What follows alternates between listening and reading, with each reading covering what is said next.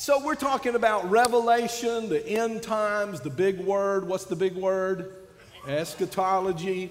Um, we're looking at uh, the book of Revelation. We're looking at the book of Daniel. But um, all through the New Testament, all through the Old Testament, the Bible talks about the coming of the Lord, that Jesus is coming back. And of course, we know that the very next big event on God's calendar is what? The rapture, the rapture of the church. Going to remind you guys about the timeline uh, that we drew so you can kind of see all of that in one picture. You can pick those up at the Connect Center on the way out. Let's talk about question number one. We've got about 18 questions today. We're going to get through every one of them we can. You know, we talked about, when we talked about the rapture, right after the rapture, the seven year tribulation period, some people believe the rapture is pre trib, before the tribulation. Some people believe it's mid trib. Some people believe it's post trib. I would just like to say where my position is on that. I am a pantheist. I believe it's going to all just pan out in the end somehow. So that's just write that down. Um, Mitchell uh, is going to talk about that. What's the big deal about that? And the person asks, should we take a side or why should we take a side? Okay, the pre tribulation view. In Revelation 1, um, John sees the churches, and they're described as the lampstands. Um, then in Revelation 4, John hears a voice or a trump that calls him up to heaven. Um, he says, Come up hither. When John gets to heaven and, and uh, he sees the lampstands or he sees the church, the church has been raptured. In Revelation 5, he sees us. He sees us, we're singing, we're pro- probably dancing, we're good to, it's good to be there, we're worshiping before the throne. Jesus, yeah, yeah amen. Jesus receives a scroll or a book that's sealed with seven seals. No one in heaven is found worthy to open this book. And they search all through heaven. And then they realize, hey, Jesus is the lamb that was slain from the foundation of the world, and only he is worthy to open that book. Um, so in Revelation chapter 6 through 19, and I'll be glad to send you these notes. I know some of you may be writing fast, but basically from chapter 6 through 19, Jesus has opened the scroll and the tribulation period has taken place. This is, as Pastor Farrell has talked about and preached about, as Daniel's 70th week. In 1 Thessalonians chapter 4, uh, it talks about, Paul's talking to the church. He says, For the Lord himself shall descend from heaven with a shout, with the voice of the archangel and the trump of God. The dead in Christ shall rise first, then we, we which are alive and remain, or living at that time, will be caught up together with them in the clouds, and so shall we ever be with the Lord. And wow, that's a mouthful. Mm. But that's a promise. That's a promise from, from the Lord. So we're called up in the clouds. And in 1 Corinthians, it talks about we're going to be changed. We're going to be changed in the twinkling of an eye at the last trump. Um, and then in Ephesians, he talks about we might gather together in one, all things in Christ, both in heaven and on earth. So we're going to be joined with him as the bride of Christ uh, before the seven, seven year tribulation period begins because the scroll has not been opened yet. Um, and even in Genesis chapter 9, people say, well, you know, um, there's really nothing in the Old Testament that, talk, that, talks about the that talks about the rapture, but there really is in, in, in several uh, instances, but specifically in Genesis chapter 19, an angel comes to Lot, and the angel says, um, "You need to. We're going to we're going to destroy this place because of the sin and because of the wickedness." And he tells Lot, for the most part, "You need to get out of here." To the place that's prepared for you because if you don't leave, we can't destroy it. You've got to go. So, immediately after tr- tribulation in those days, here's now that's the pre tribulation view. And the post tribulation view is found in Matthew 24, where Jesus is talking to the disciples and he says, immediately after the tribulation of those days, uh, the sun's going to be dark and the moon's going to become as blood. I'm going to gather my elect from the four winds of heaven. The elect are his people, the Jews. Um, and then they'll see me coming down in the clouds. That, is, that right there is not talking about the rapture. That particular verse in Revelation 24, uh, 29, and 30 is talking about the second coming when we're coming back with Christ. The armies of heaven are coming back to this earth to set up the thousand year millennial reign. That, that's what Jesus is talking about there. So this describes the second coming. I'm going to talk about the mid tribulation view a little bit later in uh, a couple more of the other questions there, Pastor, if that's okay. Yeah, sure. Uh, just a couple other uh, observations there. First of all, I'd never seen before you mentioned it. Um, the um, Sodom and Gomorrah, the, the immorality in Sodom and Gomorrah, and the judgment of God coming on that city.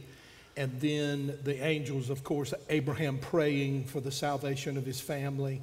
And, uh, and, and God coming in and telling Lot through the angels, you've got to get out, then, Then judgment, judgment. will Yep. come. I had never seen that as a picture of the rapture, as a picture of how God's going to take out his people before the judgment comes. That's a great picture and, a, and an excellent um, reference to support a pre tribulation rapture. But you know, as the question, the latter part of the question, we kind of really need to know, guys, what we believe, because people will ask us, um, you know, and it's it's there. I mean, it's plain. It's, it's, it's black and white and red and white. Yes, so it is. yeah, Yes, it is.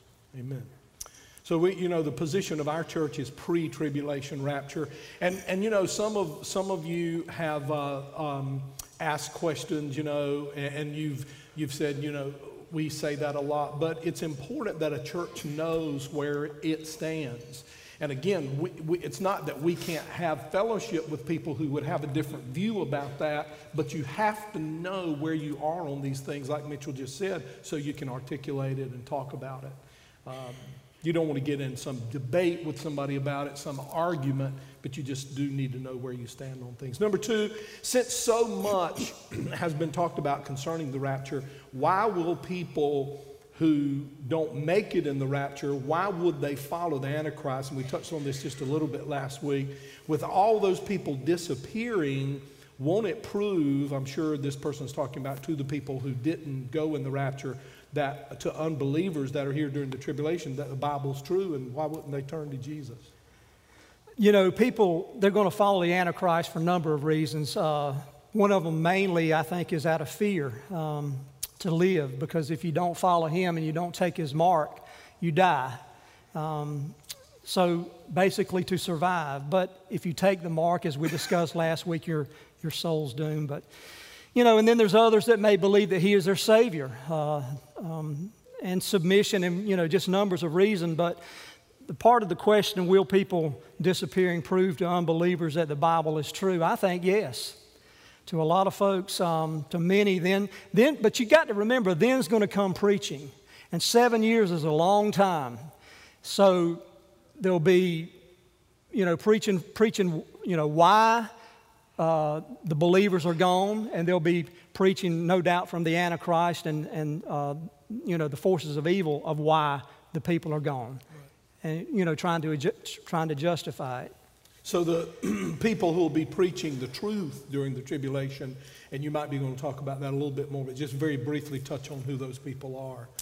Yeah, uh, as we talked about last week, there'll be two witnesses. Um, we'll talk a little bit about that in a minute, but there'll be uh, Jews, and they'll, you know, come back and they'll preach the gospel of the kingdom that Jesus is coming back. There'll be also be the 144,000 witnesses, Jewish evangelists that'll go out throughout the world, and they'll be preaching to everyone that the kingdom of heaven is at hand. Um, you know, don't follow the Antichrist. Um, and so, basically, to side with them and to choose to choose Jesus, um, that's a major decision during that judgment because it, you're going to be very unpopular.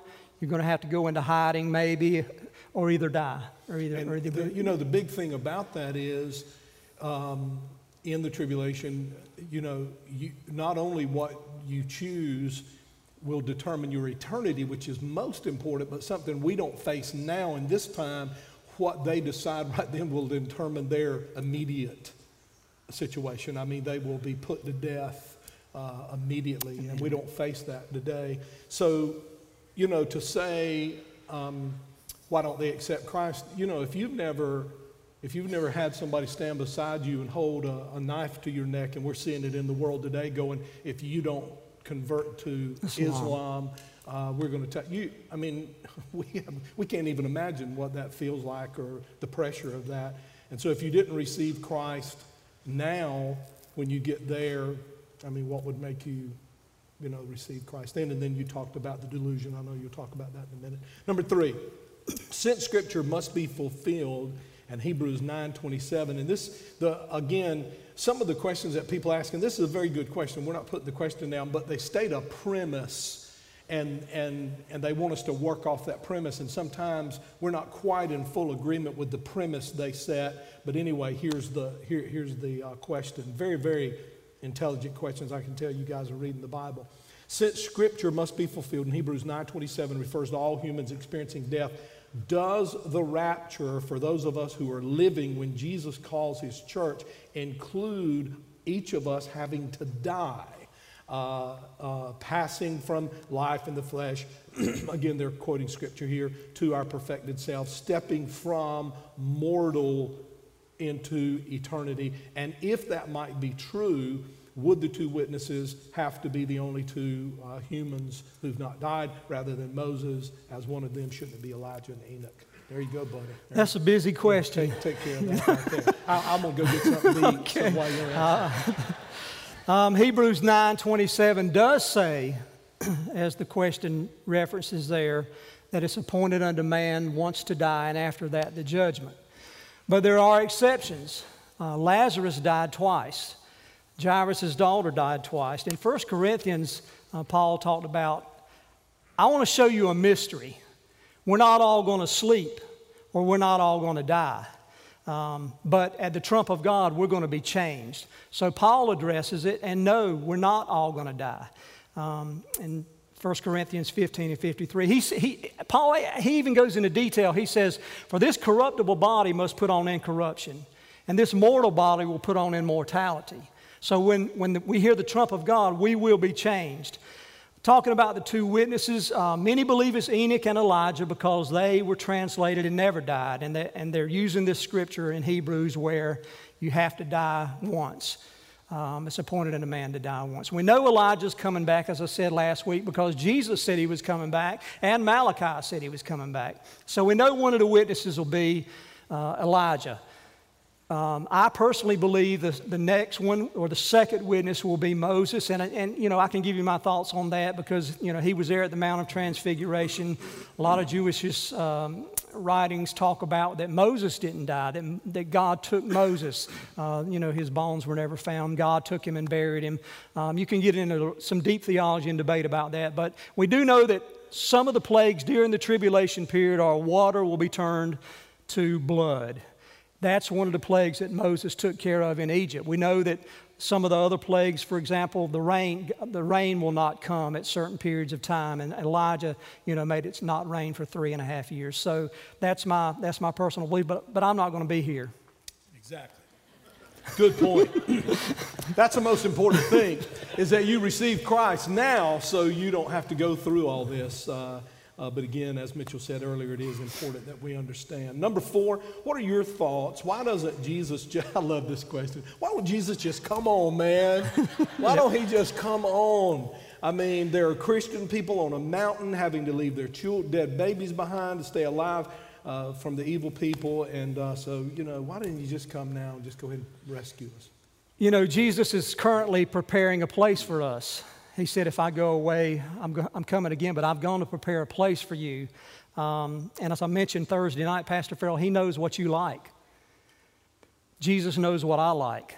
He knows what each of you Christians like, and He's gone to prepare that place for you. He, he, said, You know, in my Father's house are many mansions or many rooms. I go to prepare a place for you, and when, and when I go again, I'm going to receive you unto myself, that where I am, there you can be also. Um, I don't know, he's been gone almost 2,000 years and preparing a place for us. I, I can't, there's no way we're going to be able to describe it. Romans talks about in chapter 11, he says, um, Paul says, For I don't, I do not desire, brethren, that you should be ignorant of this mystery, lest you should be wise in your own opinion, that blindness in part has happened to Israel. We discussed that, you and I, several, in several cases. Why, why don't the Jews see it? Paul said, because blindness has been put on them in part. And then in the last part of that verse, he says, until the fullness of the Gentiles has come in. There's coming a day when it's going to be over for us, um, and that is going to be the rapture. Awesome.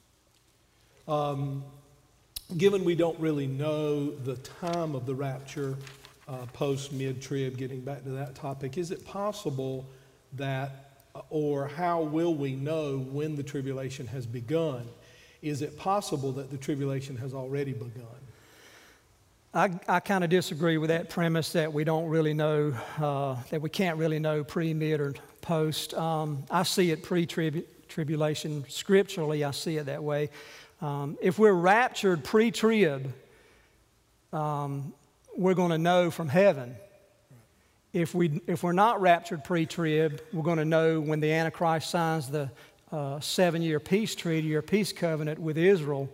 Um, starting that seven, Daniel 70th week, um, we'll know that post trib or mid trib, uh, the signing of that, that last. Uh, that last Shavua that last 70th week that we talked about in a previous message.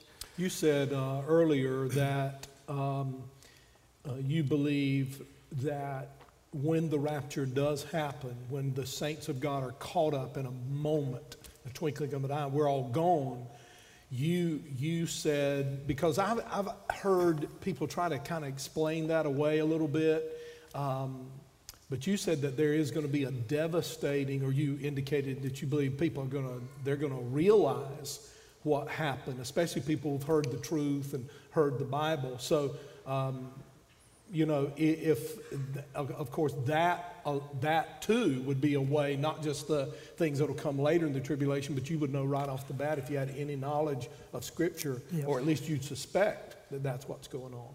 Uh, you wouldn't want to believe it probably, but, um, you know, it couldn't help but be there in your mind. Uh, number six, in 2 Thessalonians 2 3, the Bible says that the day of the Lord, which we talked about that being uh, the, the rapture of the church. The day of the Lord won't come, uh, uh, or the second coming, won't come until the son of perdition is revealed and a falling away happens. Uh, is the son of perdition re- referenced here the Antichrist? And what is that falling away? And does it mean that the Antichrist comes first? Wow. Um, some, another busy question. Um, chapter 2 of that scripture that they reference in Second Thessalonians, Paul starts with, Now concerning, here's, here's what he's saying, now concerning the coming of Jesus our, and our being gathered into him. In other words, Paul's here, he's addressing it. And in verse 2, he talks about there's probably a counterfeit letter that was circulating among the, among the church because some of them were you know, thinking or saying that, hey, we're in tribulation period now. And they no doubt were, as not the seven year tribulation period, but they were many of them being killed, thrown to the lions, you know, using as sport for, uh, but they're like, you know, we've missed it. And Paul goes on he talks about the counterfeit letter, but then in verse 3 he says, Don't be deceived, for that day or the day of the Lord, that seven year tribulation period, he said it's not going to come until there's, and depending on the, um, depending on the Bible or the translation you have, it could be a number of things. He says there's going to be a great falling away first, or there's going to be an, an apostasy first, or there's also going to be a great uh, departure, depending on if it's a Coverdale Bible, you know, whatever Bible you have. Paul's saying that something's going to happen before the rapture takes place and the tribulation period starts. He describes it, it, it may be a great falling away, and we're seeing a great falling away in America. But in China, we're not. And in Russia, we're not. And in Africa, we're not. And a lot of the, lot of the third world countries, they're just booming. They're just having revivals like crazy. Um, but in America, we, you know, we, look, we tend to look at the Bible in a Western perspective. So he's talking about it could it may well be a great falling away or he said is it may be an apostasy where so many are turning from the faith? Or it may be and i kind of look at it it may where it talks about the great departure people have put in there that they're departing from the faith. I look at it like hey what if paul was saying hey there's going to be a great departure from the bridge church where when the trump of God sounds and, and there's a voice from heaven says, Come up hither, there's, a, there's going to be a great departure. Then that wicked one can be revealed, whom the Lord will destroy with the brightness of his coming. That is very interesting. I've never heard that before. But I have, I certainly uh, can see that because we've always been taught that that great falling away that and then when you start looking at the greek and the original language yeah. it means a departure uh, could have been referring to the Could be. rapture of the church. Could be. And, and, and I say, I don't know. It could be a, a departure from the faith. It could, many believe that it will be, Paul says, only he who now letteth will let until he be taken out of the way. Well, who is the he? Some say that he is the church. Some say that he is the Holy Spirit. But something's going to be taken out of the way. There's going to be a great departure or an apostasy or a great, there's something's going to happen to signal that Antichrist to come on the scene. He can't be revealed, Paul said, until that great depart or that, that falling away or that departure or that apostasy happens. So that's one of those areas where we're not going to know till we get to heaven, are we? I mean, we're not going to fully understand Exactly. it. Is that what Paul means uh, when he wrote, I don't, I don't see everything clearly now, right now? You know, Yeah, you know, he said he looks, he see, he, he saw the third heaven, but he said, is this, me describing to you is like looking through a glass darkly. How can I describe what I saw? It's like you, he could see through a, a window, but it was dirty or Yeah. it was, yeah, that's, that's good description there. Uh, number seven, uh, the trumpet sounding. Will that be during the rapture or is that before the second coming? When is the, the trumpets and all of that? This one's going to get busy. this is the one. All right. Okay, so the rapture is the trump of God. In 1 Thessalonians 4:16, it's talking about a trumpet or the last trump. Now here I want to talk a minute about the mid-tribulation period. All of you that believe in the mid-tribulation uh, rapture, here's probably where 99% of the people get that. And I hope I hope I present it like I see it. But in Revelation chapter 8 through 11, John sees seven angels blowing seven trumpet judgments. That seventh trumpet has to be blown at some time. That seventh trumpet is blown at the middle of the seven year tribulation period. Paul said he was coming at the last trump. The rapture was going to take place at the last trump. So, kind of follow me on the, the theology where this is coming from. First Corinthians talks about we're changed at the sound of the last trump. So, you would kind of look at it and reason that, hey, we're going to be changed at the last trump. There's a last trump blown in the book of Revelation. The last angel sounds the last trumpet judgment at the middle of the seven year tribulation period, or three and a half years into it. And then he goes on, and the angel says, when he blows that last trump, the angel says, the mystery of God is finished. And Paul said, talking about the last trump, he said, I'm going to show you a mystery. So if you look at it kind of like deductive theology, whether the mystery of God is going to be finished in the middle of the tribulation period, the last trump of that angel was going to blow in the middle of the tribulation period, or John was talking about something different. So the seventh angel sounds in the middle of the tribulation. Uh, now, keep in mind, 1 Corinthians, where Paul's talking about the last trump, he's talking about the mystery of God, was written in 54 AD, 21 years after Jesus rose from the dead. But Paul, I mean, uh, John wrote the book of Re- Revelation 95 AD. So, so John is seeing uh, these seven angels blow these trumpets 95 years AD, or my math's, you know, not that good. So basically 40 to 45 years after Paul talks about there's going to be a last trump. So we know there's going to be a last trump. We know the mystery of God is going to be finished, but where is it?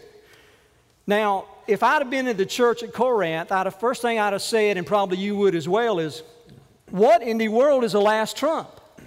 But there's no indication in Scripture that they didn't know what the last trump was. And the reason there is no indication is because they knew what it was. When Paul was talking about in 1 Corinthians the last trump, in 54 AD, 40 to 45 years before John saw a last trump, Paul was talking about in Hebrew the word called Tekiah Hagedolah. And what that is, that's a last trump of a blowing on the Feast of Trumpets called uh, Rosh Hashanah. Rosh Hashanah was a series of a hundred trumpet blasts over a period of two to three days, and that last trump was called the Te- Tekiah Hagedolah, where the priest would take that trumpet and blow it just as long as he could, just as loud as he could, just as long as he, he had air, and that would end that particular feast. And that's what the last trump was called, and that's what they understood the last trump to be. So, Jesus, you know, actually in Hosea, Hosea prophesied that in the Old Testament, there's coming a Messiah. Jesus is coming, and he's coming twice. He's coming like the rain. He's coming like the former rain. He's coming like the latter rain. Well, in the former rain, we know we had the feast of, stay with me, we got the feast of, um, of Passover. We got the feast of unleavened bread, we got the feast of first fruits, and we got the feast of Pentecost. Jesus came in that feast. The first feast, Passover, Jesus was crucified on the very day and he became our Passover lamb. On the second feast, Jesus lay in the grave. On the feast of unleavened bread, he became our sin. On the feast of first fruits, he became the, the resurrection of the first fruits or, or, or our first resurrection. And on the feast of uh, Pentecost, 50 days later, he sent the Holy Spirit so that we wouldn't be comfortless. Mm. And he said he's coming again. He's coming in the latter rain. He's coming in the latter feast. There's a feast of Rosh Hashanah. There's a feast of Yom Kippur and a feast of Tabernacles. And I know this is deep, but I mean, we need, the Jews see it, they understand it, and it, he's, he's going to rapture his church, signifying the feast of Rosh Hashanah. He's going to set up his, uh, he's coming back on the uh, uh, second coming where he comes to earth on the feast of Yom Kippur, and he's going to set up his kingdom on the thousand year millennial reign on the feast of tab- tabernacles. And the word actually says, Pastor, we will go to Jerusalem once every year on that feast, and we will worship him. Wow, during the millennial reign. During the millennial That's reign. awesome. Yeah. So, where, where, where did I confuse you? Here, here's where you're still confused. um, we'll, we'll even tell you where you're confused. okay, Daniel 12, Daniel saw this last seven year tribulation period, but he didn't understand it. In fact, God told Daniel to seal up the book until the time of the end, and then knowledge would be, be increased. But in Revelation 10, the angel gives John the book and he tells John, I want you to eat this book. It's going to be bitter to your stomach, but it's going to taste like honey in your mouth. And I don't want you to seal up your book because you're going to see it and you're going to understand it. So John eats the book, and the angel tells him, Don't seal it. And he sees, John does, that uh, for the time is at hand. So there's three and a, he, he said there's time. Actually, a time, in, in, from, from what I understand, is signifying from Passover to Passover or one year. John says there's there's going to be a little bit more time. It's going to be time and times or twice, three and a half a time or three and a half years more to go. And then he says the mystery is finished. In Revelation 13, the Antichrist, in the middle of the tribulation period, he has three and a half more years and it's all going to be over, John said. Prophetic time is over. This is the end. You can pray all you want to. You can pray, Lord, don't come back. Jesus said, I'm coming back. That's prophetic time. It's going to end. I'm going to stop it. I'm going to end it all.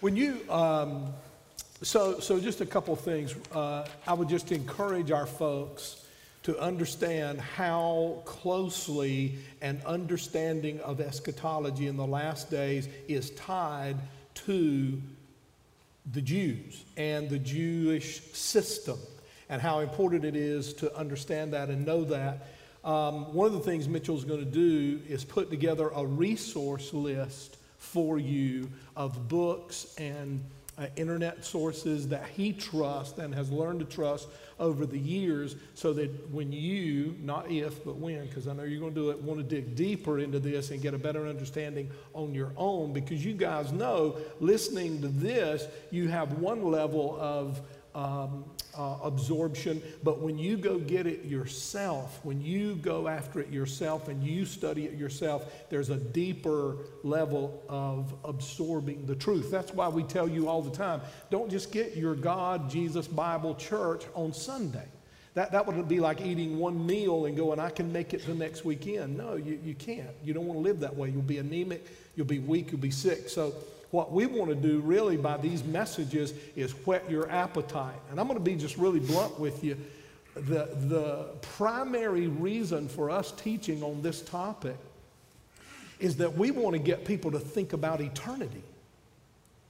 People don't want to think about eternity, they don't like it. They like for you to kind of leave them alone and say, everything's okay, you're okay, I'm okay, we're okay. But that isn't going to help you. What's going to help you is understanding there is a life beyond this life. Everybody in this room is going to live forever somewhere. And we love you so much, we want to talk about it and get you to think about it. You, say, you might even be sitting out there today saying, you know, I've heard some people say they don't really like this topic, and, they, and I haven't heard this, but I mean, you may have, uh, that w- w- maybe it shouldn't be handled on a Sunday morning. You ought to just have it like at a Bible study. No, we need to talk about this on Sunday morning. And, and everybody needs to hear this. And you might go out of here today going, I tell you, I got about a tenth of that. Good. Here's what we hope is that you will be so stirred that you will be, it will create a curiosity in you and that you will go after the truth. Listen, send your questions. Send your questions. Mitchell Grantham at bridgechurch.cc. I can't remember my email I address think that right email off, crashed. but I know his.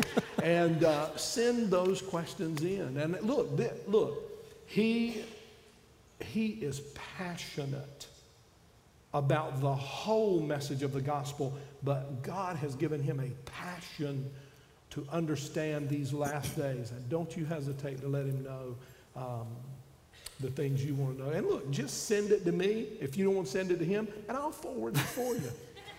I'll forward that question. So, so to clear it all up, Yeah. the trump of God that Paul saw is not the last trump that John saw. The trump of God is the rapture. The last trump that uh, John saw is a judgment. The mystery that John, wa- that Paul was talking about, is the mystery of the rapture. The mystery uh, that John saw is pro- prophetic time is now complete. Okay? All right. Um, that was a really short question in the notes, and now we're going to have I a really up. long question, so I'm kind of scared. Uh, number eight, my question is in reference to the rapture and children. I think a lot of people have this. I know they do because we had a lot of questions about that. And I love, you can tell this person knows their stuff, I mean, uh, because they word it very well. While I don't think there's a hard and fast rule with a specific age of accountability, I was wondering what your thoughts, and they're talking about you here, what your thoughts based on your knowledge of the Bible and studies of end times were on this topic. So, in short, at what point would an older child or younger adolescent, 13, 14, 15, who has the opportunity here but chooses to put off receiving Christ be held accountable in reference to the rapture or even early tragic death for that matter? Okay, so concerning infants and small children that have not reached the age of accountability, you know, since the sin of Adam, mankind has suffered many horrors. The children in the flood were destroyed, the children in Sodom and Gomorrah were, were destroyed. Um, and, but it, and basically, there's really no innocence. Um, Romans talks about the debt of sin um, has fallen upon all mankind. Then Romans 5 17 through 18, but now Christ has offered the opportunity for life everlasting. And man, that's awesome. But so, will, you know, children be allowed to go through the tribulation? Yes. Yes, they will. But here's hope. The New Testament, Paul upholds the children. Paul kind of, up, he, he actually kind of upholds the idea that children under the age of accountability that live in a godly home or have a godly parent, maybe a godly grandparent, maybe, uh, you know, maybe like Falcon's children. I don't know how God's going to do this, but in Ephesians um, 1 and 16, or 6, verse 1 through 3, he, he kind of gives the idea, and also in 1 Corinthians 7, that that child that has not reached the age of accountability is sanctified by that parent. So if you've got children that are under the age of accountability, that haven't, and I don't know when, it's not a specific age in my opinion. I don't, some think it's 12, some maybe 13. I don't, I don't know what it is. It, some people are, some people, you got saved at seven, you recognized your sin at seven. Um, some people, it may take them to 13 or 4. I don't know what that is. God knows what that is. But there's indication from New Testament that if they're under the age of accountability and they have a godly parent, they will go in the rapture. Um, those that don't will not.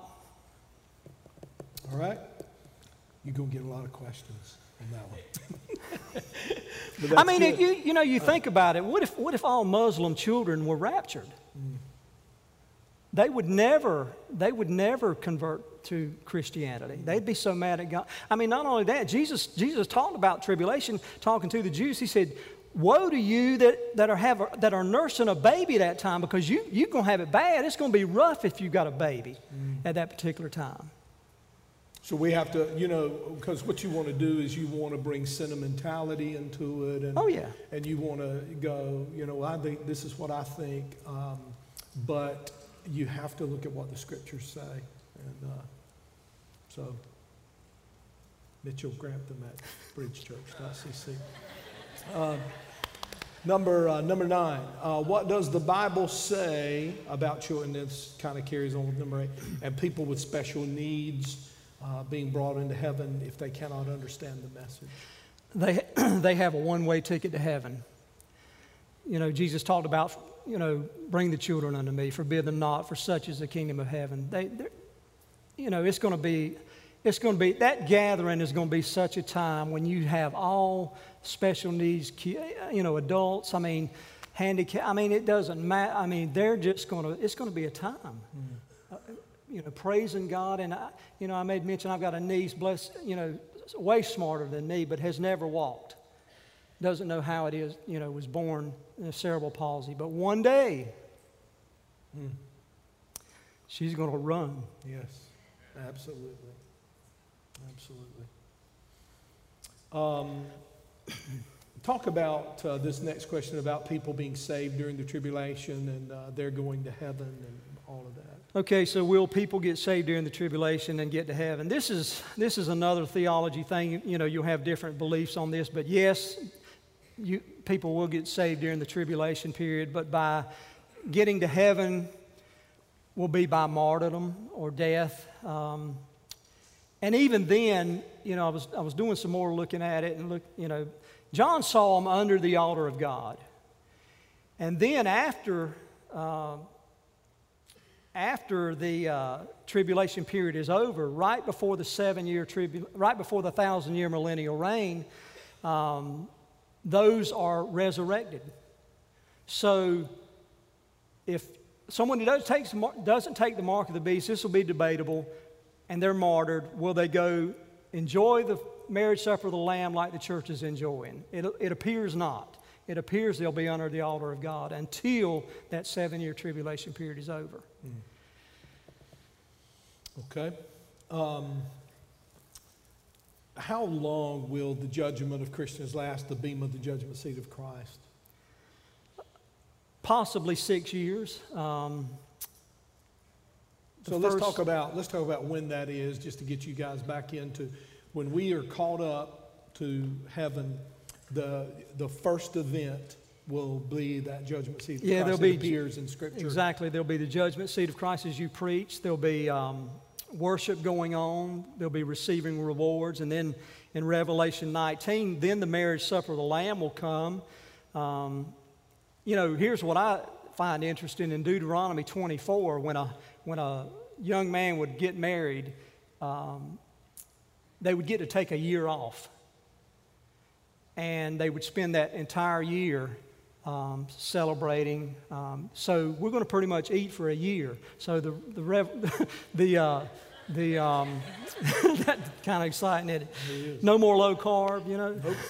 so um, you know the last se- the last year of that seven year period. Uh, in Mark 14, at the Last Supper, Jesus said, "I'm not going to drink."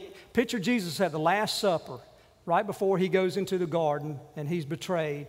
And he says, I'm not going to drink of this last cup of fruit of the vine until I drink it with you anew in my kingdom. And guys, he's going to sit down with us at that, at that marriage supper and he's going to drink. You know, I think we've read that statement so many times that a lot of people, you know, it was said in our, when we used to have our Easter drama, that was one of the lines in the drama. I don't think it registered with a lot of people. He's talking about the marriage supper of the Lamb. He, make that quote again from Jesus. At that, at that uh, Last Supper, Jesus said it. Say it again. He said, I, you know, paraphrase, he said, I'm not going to drink of this last cup. And there were several cups that they would drink through during the Passover Seder, but the last one that finished the Seder, the Seder or the Passover meal, he said, I'm not going to drink of this particular one. Uh, I'm going to drink with you anew in my kingdom. I mean, that was a promise right there of the of after the rapture in heaven. I mean, he was eschatology right there saying what's going to happen uh, at that at that uh, marriage supper of the Lamb. So you believe six years uh, uh, judgment seat of Christ. What, what's do you? And I know, I know, yeah, I'm asking for your imagination here, but in your studies and what you've read, what do you? Picture anything there? How that might look? You know, there's there's a crown of righteousness. Are we there's not cl- stand in line? I mean, I'm You know. stand, stand in line. I hope it's not like McDonald's, but Yeah, you know, just just joke. So there's going to be a crown of righteousness, a crown of rewards, a crown of soul winners, a crown of life. I mean, he's got all these rewards for us, and he's got white garments for us. You know, John saw them, and I don't know how he's going to do it, but we're going to be re- rejoicing. We're going to be worshiping. Um, I had a friend of mine, used to be in a gospel group with me. You remember him, Norwood Tyndall. He's passed Yes, away now. yes. He had a dream, you know, in the last days there'll be visions and dreams, but he, had, he actually had a dream and, and, and tried to describe what he saw. And he said, There's just no way I can't describe it. And the mm. sound of, of singing and worshiping that he heard. Mm, mm. Awesome. Uh, number 12, the new heaven and the new earth that the Bible talks about. Is that referring to the millennium kingdom? Uh, no. The new heaven and the new earth talking about the thousand, uh, the, the new heaven and the new earth will happen after the thousand year millennial reign. The last battle that, um, where Satan is, is loosed. Then he's going to go out and deceive the nations after the thousand year millennial reign. Then hell is offered up, all the dead. The sea offers up all the dead. All the, de- all the wicked dead are offered up. There's a uh, great white throne judgment. They're cast into the lake of fire where the beast and false prophet are. Satan is cast into the lake of fire where the beast and false prophet are. Then John said, I saw a new heaven and a new earth. Um, Now, and I'm going to throw something at you we haven't talked about. The, the new Jerusalem uh, coming down and the triangle, you know, 1500 by 1500 by 1500. I know we haven't talked about that. Can you talk about that just a little bit or I? you know, it's, uh, he, John describes it a little bit. He's, you know, he, he gives the dimensions of it 1,500 miles wide, 1,500 miles This is just, is this the new, That's just the New the Jerusalem. new that-. Jerusalem? You know, and I, you know, I'm a, I'm a firm believer, kind of like you, where we'll be able to travel. We'll, you know, be able. We won't be confined to new, that new Jerusalem or a new earth. That we'll be able to. Um, I actually asked, answered a question on what I thought the answer was to someone that sent in an email the other day, and you know, God does away with the sea, and I'm like, why are you doing away with the sea? You know, I'm a surfer. I don't, I don't I want you to do away with the sea, sea. you know, all you guys like, like to go to the ocean and put your, you know, toes in the sand, but I cannot describe to you what's going to replace that.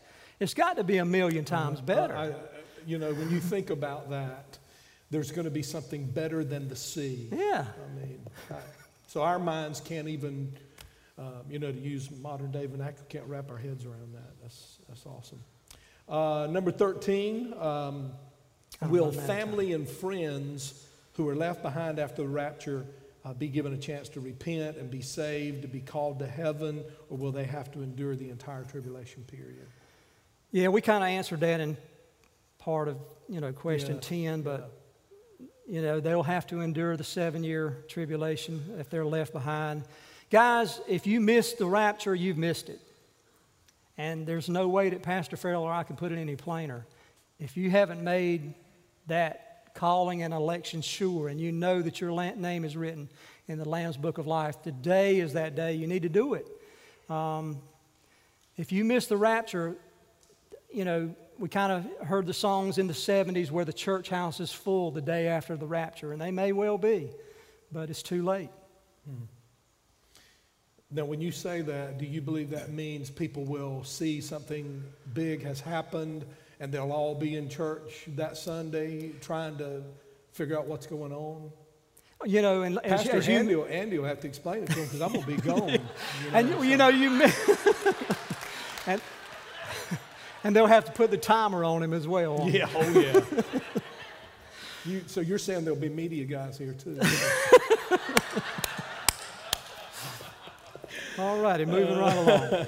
But you don't want to miss it. You know, there'll be, there'll be people saved during the tribulation period, but you don't have a guarantee that, you know, because we talked about last week where those that have pleasure in unrighteousness, God will send, send them a strong delusion. They'll believe a lie and be damned. You don't want to, you don't want to play with it. It's nothing right. to play with. Amen. Amen. Um, I, another thing that I, I want to just mention to you guys right here, because I, I, don't want us to get to the end and have to hurry up. Uh, next Sunday, I'm going to be preaching next Sunday, and uh, Mitchell came up to me backstage. He said, Please tell me this is the last time I got to go out there on the stage because it's not his cup of tea. But hadn't he done awesome? Man, man, I'm telling you. I'm more confused than ever, but I've loved it. Um, no, seriously, taught me so much, brother, and, and, I appreciate it. So, what we're going to talk about next week is how, what do I do now? I'm a Christian, and I, I might not have absorbed everything Mitchell said and understand everything in detail because I think what Mitchell's admitted to us is there's some things he's not sure about, and none of us will be till we get to heaven. Uh, but how do I talk about this? I don't want my family to miss the rapture. I, I want my family to go. I, I, want them to not go through the tribulation. So, how, how is God going to use me? How does God use me? And so we'll talk about that uh, next week. And so we hope you'll be here for that. Let's, let's uh, do another one. Um, what, uh, this, we'll do 15 and 16 together. What will happen to the Jews? Uh, um, and I'm going to throw a, one in there. Oh, the Jew, I've had people ask me, why, why are they his chosen people? Why, why did he pick that race? And so, uh, if you would just clear that up for us. And then, uh, what will happen to the Jews when Jesus comes? Will they have a chance to accept him? And I think we've talked about that actually already a little bit. Is there a different process for them? Uh, and, and really, in the end, will all Jews go to heaven?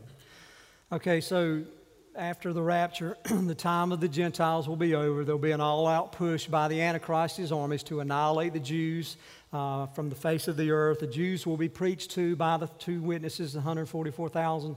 So many of them will be converted and cry out for Jesus to come. Um, Romans 1:16 talks about, "For I'm not ashamed of the gospel of Christ, for it is the power of God unto salvation to everyone that believes, to the Jew first, and then to also the Greek or the Gentile to us." Um, will all Jews go to heaven? Sadly, no. But yeah. you have to be born again. Yeah. Okay, so you gotta you gotta know Christ. There's a couple more questions, but it's uh, it's time, kind of time to wrap it up. And also, I wanted to give uh, a chance for uh, us to have some time in the altar for anybody that would uh, like uh, to be prayed for. So let's just all stand, if you will. Everybody standing together. Thank you, Mitchell. One more time, give it up for Mitchell Grantham. Great job. Um,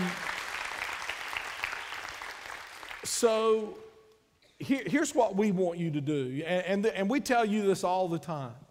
Um, you go home and take this and you go to God with it. And, and, and, and look, if you haven't been in church in a long time, or, or maybe you've been in a church uh, that never talked about this, never brought it up, because it's kind of like, you know, we don't deal with that subject here. Um, well, we do.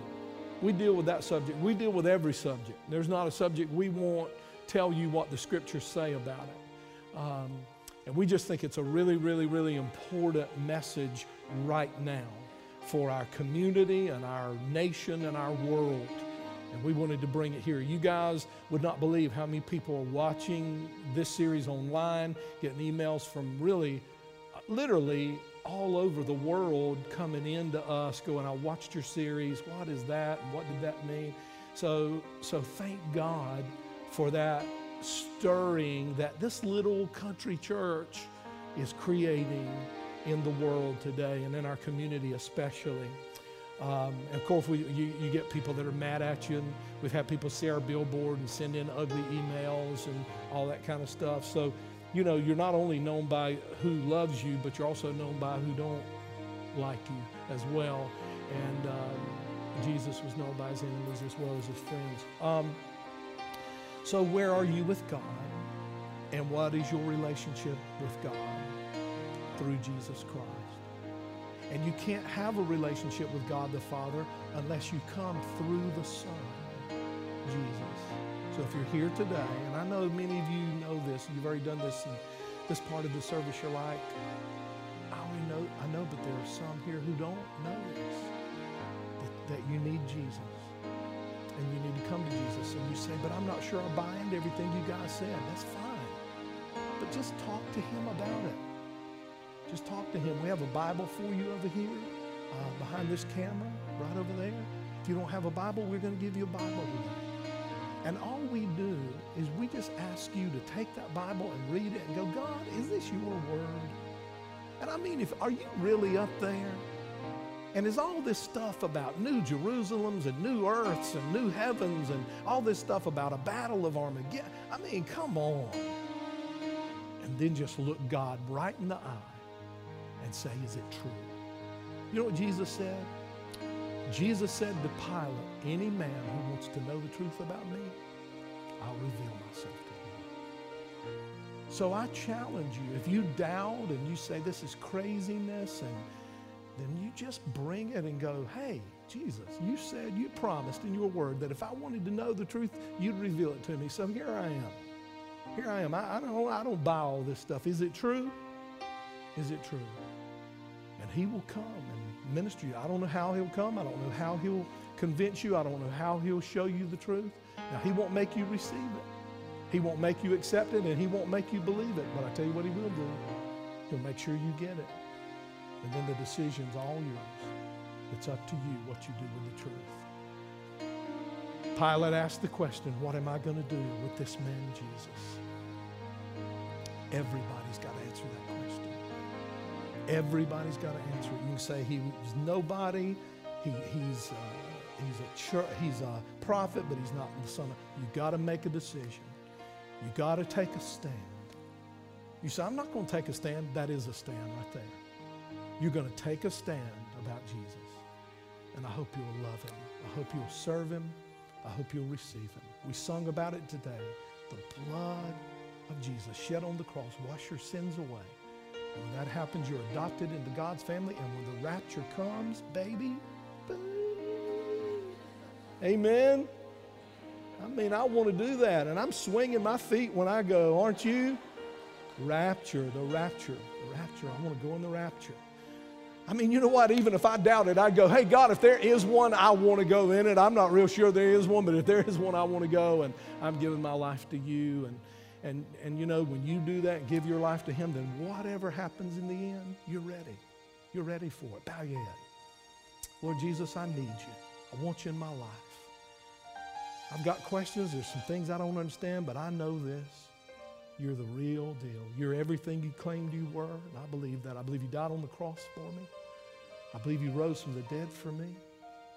I believe you ascended into heaven. I believe you're coming back again. And I want to give my life to you today. Take my life. Lord, will you receive my life? Will you take me? Will you adopt me? I don't want to be an orphan anymore. I want to be adopted into your family today, and I want to live the rest of my life for you.